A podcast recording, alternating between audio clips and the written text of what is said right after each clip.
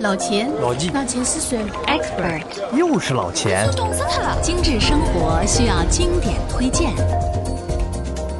老钱推荐。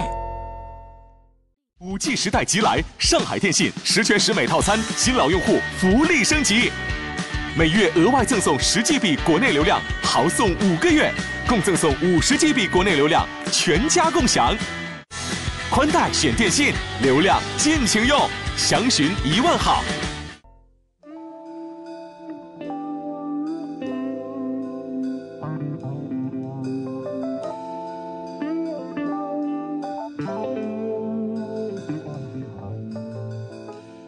朋友们，大家好！今天老钱又带来了新的一期老钱推荐。在说今天的老钱推荐之前呢，我先跟大家说这样几个专业性很强的词语，叫前调、中调和后调。那么这些调调呢，还和花花草草有关，什么橙子、橙花、香柠檬、含羞草、茉莉、玫瑰、顿家豆、广藿香等等。 猜不出来吧？告诉你，这些专有名词只属于一种物品，那就是香水。对了，今天的主题就是香水。关于时尚，关于品味，老钱呢没少给大家推荐过。记忆中呢有伦敦杰明街、柏林库达姆大街、乐福鞋。 I W C 万国表、伊塔拉水晶器皿等等等等，但是我呢比较少的站在女性的角度来选择推荐的对象，所以啊，我一直在思考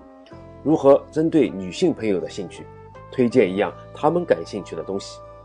前几天啊，有朋友说起这样一个现象，就是如果让十个女人同时在五秒钟之内说出品味的代名词的话，那么 至少有七位会毫不犹豫地选择香水，因为啊，很难有第二种商品能像香水那样在他们生活中占据不可一日无此君的位置。所以啊，今天老钱呢选择了香水来给大家推荐。按惯例，论及某事某物，总是先说说它的定义和起源。 那么我先来把香水定义一下，或者说把香水的定义限定在一个范围内。这是一个教科书式的说法，说是香水是这样一种液体，是一种混合了香精油、固定剂与酒精的液体，用来让物体（括号通常是人体部位）拥有持久且悦人的气味。非常书面化的语言。那么最古老香水的历史呢？ 可以追溯到公元前四世纪。香水的英文 perfume 来自拉丁语，而香水调制这种制香工艺呢，则是起源于古美索不达米亚平原和古埃及。早在公元前一五零零年，香水的使用呢，在几个文明古国已经十分普遍。埃及人不但用香水来洗澡， 还曾用香水来浸泡船帆，一船经过，香飘万里。那么在人死后呢，他们用香料裹尸，使之永存，形成了今日可见的莫乃伊。而古罗马人呢，喜欢把香水涂抹在任何地方，甚至啊，在砌墙的砂浆中也会掺入香料。还有古希腊妇女则习惯在宗教仪式上会泼洒香水。 据考据啊，波斯人发明了如何通过蒸馏从花朵中提取香精的技巧，而阿拉伯人呢，创造了一种使用香水的宗教仪式。随着罗马帝国的没落，香水的发展分成两个不同的领域：一方面，德国教士发明了蒸馏技术；另一方面呢，法国作为香水王国，从东方进口独特的香料，并发掘其中的 芳香特质，于是欧洲香水工艺进入了繁荣时期。那么，为什么今天法国被称为是香水的帝国呢？这个啊，要从一位法国皇后说起。十六世纪，佛罗伦萨最著名的美第奇家族的凯瑟琳小姐嫁给了法国国王亨利二世，把当时佛罗伦萨先进的香水调制工艺和流行的风气呢带到了法国。这个美第奇家族啊，在艺术和科学上的天分，在这位凯瑟琳小姐身上十分凸显，就像她曾祖父辈跟达芬奇一起研究绘画艺术和科学一样，凯瑟琳皇后呢，跟她的私人调香师在宫廷里开展了一场场的调香实验。真的要感谢这位天才的调香师和智慧的凯瑟琳皇后，让香水很快的在法国宫廷贵族中风靡，加上凯瑟琳皇后后期在法国统治中的重大影响力，促使法国很快的成为了欧洲香水化妆品制造业的中心。直到今天，法国依然是香水产业的圣殿，最奢华最美好的香水大多诞生于法国并产自于法国，Chanel、娇兰、迪奥、圣罗兰都是最顶级的代表。法国香水可谓是一直打造经典，引领潮流，而从未被超越。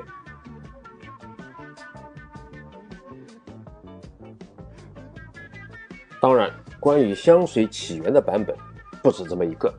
其中有一个版本是关于路易十四的。十八世纪的巴黎基础设施呢非常落后，街道卫生也很差，空气中呢都散发着腐臭的味道，再加上当时呢不懂得如何处理尸体，就这样随意的埋入土中呢任其腐烂，而墓地呢与居民区又临近，那种气味呢自然是不言而喻的。还有另一种臭味是来自于身体的，当时的常识认为洗澡是一种医疗手段，不洗澡才是健康的标志，于是啊，整个上流社会呢都流行不洗澡，甚至有记载说啊，路易十四从一六四七年到一七一一年的六十四年间才洗过一次澡。但是啊，这些外国人的体味我想大家都是懂的，于是为了掩盖臭味，香水就这样诞生了。那说到这里啊，我怎么想到了印度人呢？啊，这就不说了啊。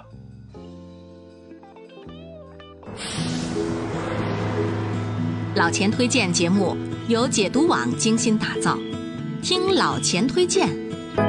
随时随地随心随意。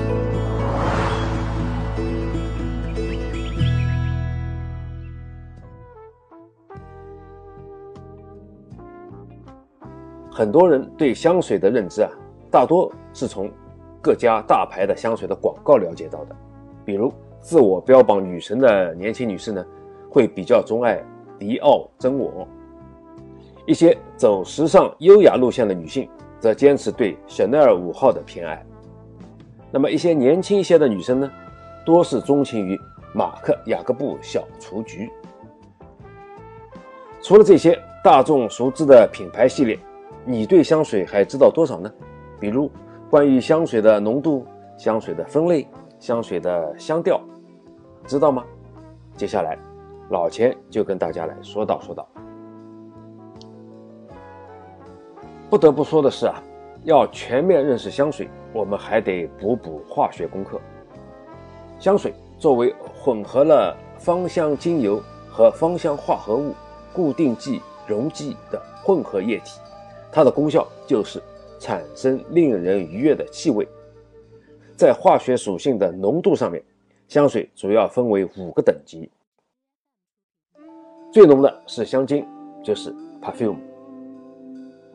浓度一般在 百分之十五 到 百分之四十， 香料纯度最高，持续的时间呢也最长，一般可以达到七到九个小时之久，所以它的价格昂贵。其次是淡香精，它叫 Eau de Parfum， 它的浓度一般在 百分之十 到 百分之二十， 常见的是 百分之十五 的浓度，香味持续时间呢在三到四个小时左右。然后是淡香水，叫 Eau de Toilette， 它的浓度在 百分之五 到 百分之十五， 典型的是 百分之十， 它的持续时间在两到三个小时之间。平时日常生活中我们说的女士香水，一般就是指淡香水。第四类是古龙水，它叫Eau de Cologne，它的浓度呢在 百分之三到八 左右，一般是 百分之五， 持续时间在一到两个小时。因为这种古龙水呢持续的时间不久，香味呢也清淡，所以呢比较适合男士使用。最后是清香水，叫Eau de Fraiche，浓度呢一般在 百分之一到三 左右，香精含量最低，一般呢不常用。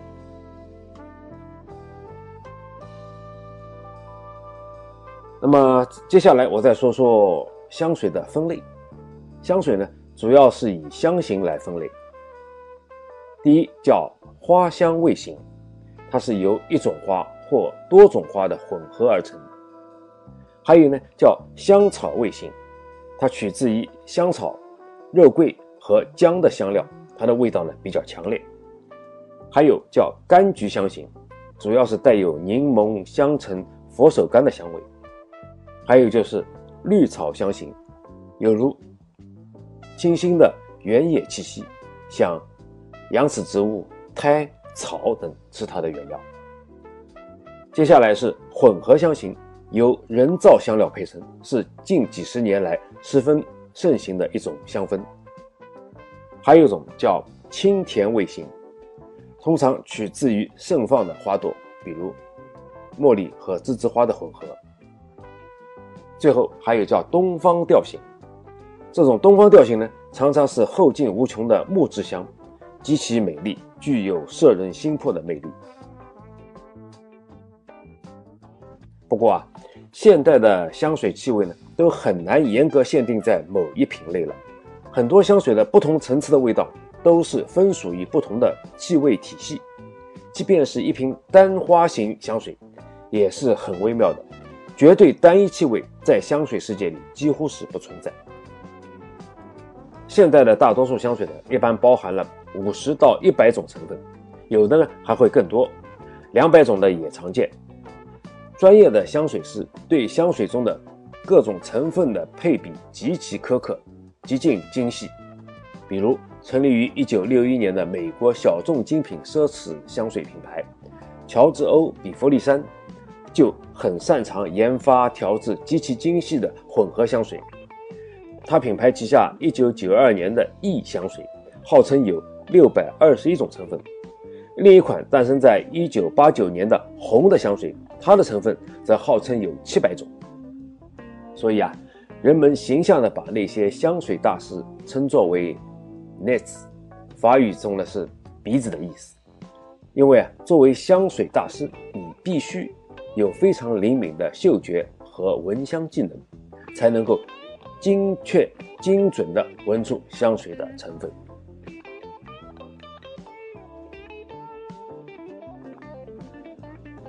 对于香水的鉴定和欣赏，我们还得聊聊香调和结构，也就是前调的头香、中调的基香和尾调的底香。前调是一瓶香水最先透露的信息，也就是当你接触到香水的那么几十秒或者几分钟之间闻到的，直达鼻内的味道。因此啊，在香水销售中呢，有着非常重要的作用。因为作为女性主流消费品，由于女性购物的冲动型特征，前调呢很大程度上影响了女士们选购香水时是否中意一瓶香水。前调呢一般有薄荷味和薰衣草味。紧随着前调的是中调，中调呈现的是香水的主体香型、主要香气，是香水中最精华的部分，香盒散发出的气味。中调一般可持续数小时，可清新可浓郁，主要看香水的风格。人们啊对香水的喜好程度，多数是取决于中调的呈现。中调很好的代表是檀香和茉莉。那么最后是尾调，就是我们常说的余香。尾调的气味呢，来自香水中最持久、挥发最慢的大分子成分，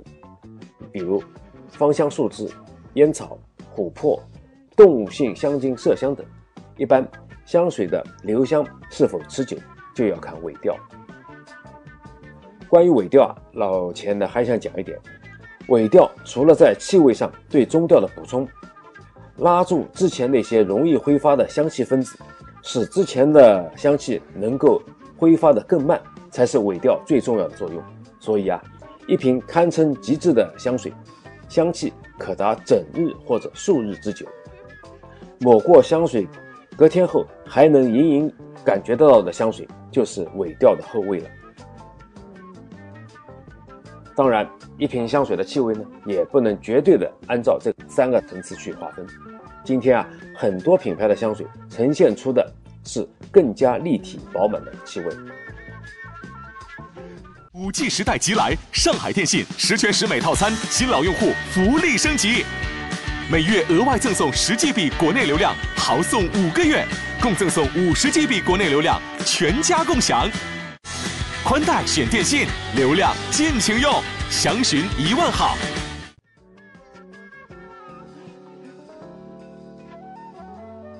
了解了这些香水的概念，老钱再给大家普及几款香水界的殿堂级作品。位列第一的就是 Chanel 五号。一九二一年，可可·香奈儿用香子兰、五月玫瑰和茉莉定义了一款女人气味的香水，并且命名为香奈儿五号。它创造了超越时间的无尽芬芳，缔造了无可匹及的行业地位，在香水上创造了无数个的第一和奇迹。作为现代全花型香水，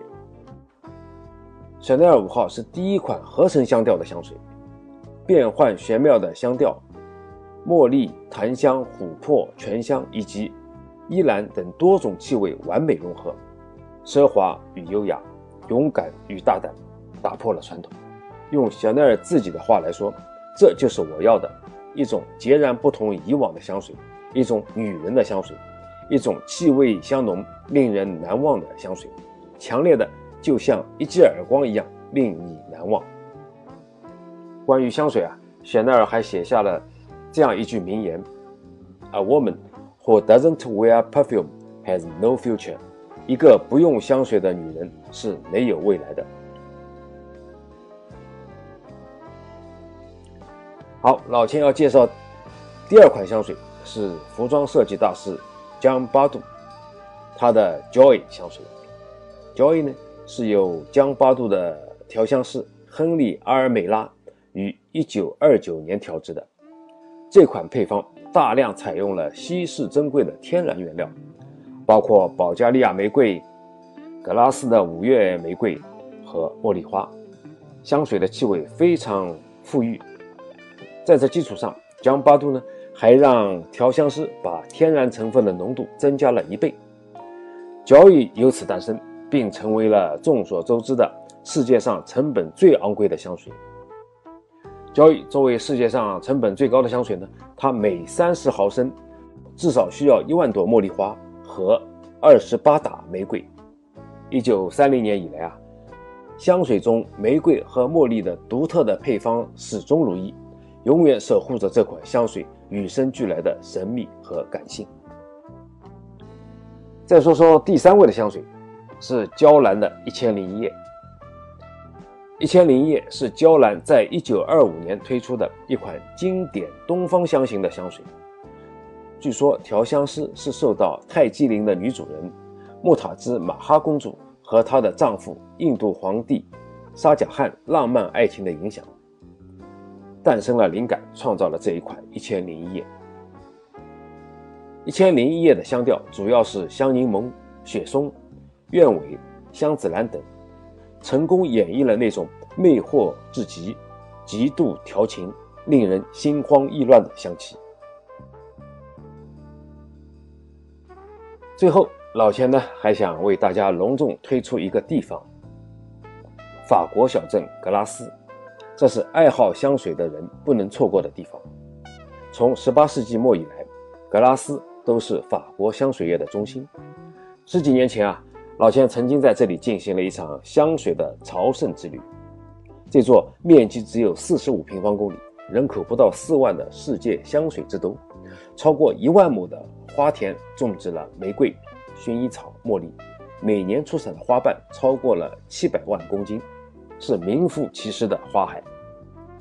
而香奈儿五号呢，至今仍只用格拉斯产的茉莉花。在格拉斯参观香水工厂是朝圣之旅的重头戏，就像在葡萄庄园里一样，你不仅可以参观车间和实验室，听专人讲解香水制作从提炼到调制的每一道工序，还可以预约参加香水的工作坊，自己动手调出独一无二的香氛。格拉斯的国际香水博物馆呢，也是朝圣路上不可错过的一站。在这里可以领略的不仅是视觉上的体验，更是嗅觉上的旅行。怎么样，喜欢香水的你想不想也来一次香水的朝圣之旅呢？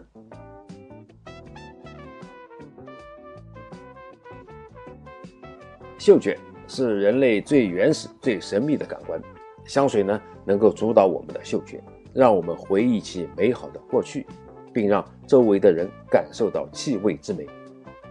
香水呢也能够直击我们的情感，我们都知道它是什么，它想表达什么。依老钱看啊，香水带给人的是一种隐形的美丽和由此产生的显性的气味美学。认识香水背后的故事，令你自己的香水故事更引人入胜。当人家问起你身上的香味，而你呢能说出的不只是一个个品牌的名字，而是一个个小故事，那么对方呢一定会陶醉的。听了那么多，你对香水是不是足够了解了呢？你知道哪款香水适合自己了吗？老钱最后提醒各位一句，送香水给最爱的人，味道可一定要对。好了，本期节目就到这里，老钱推荐，推荐经典，我们下期见。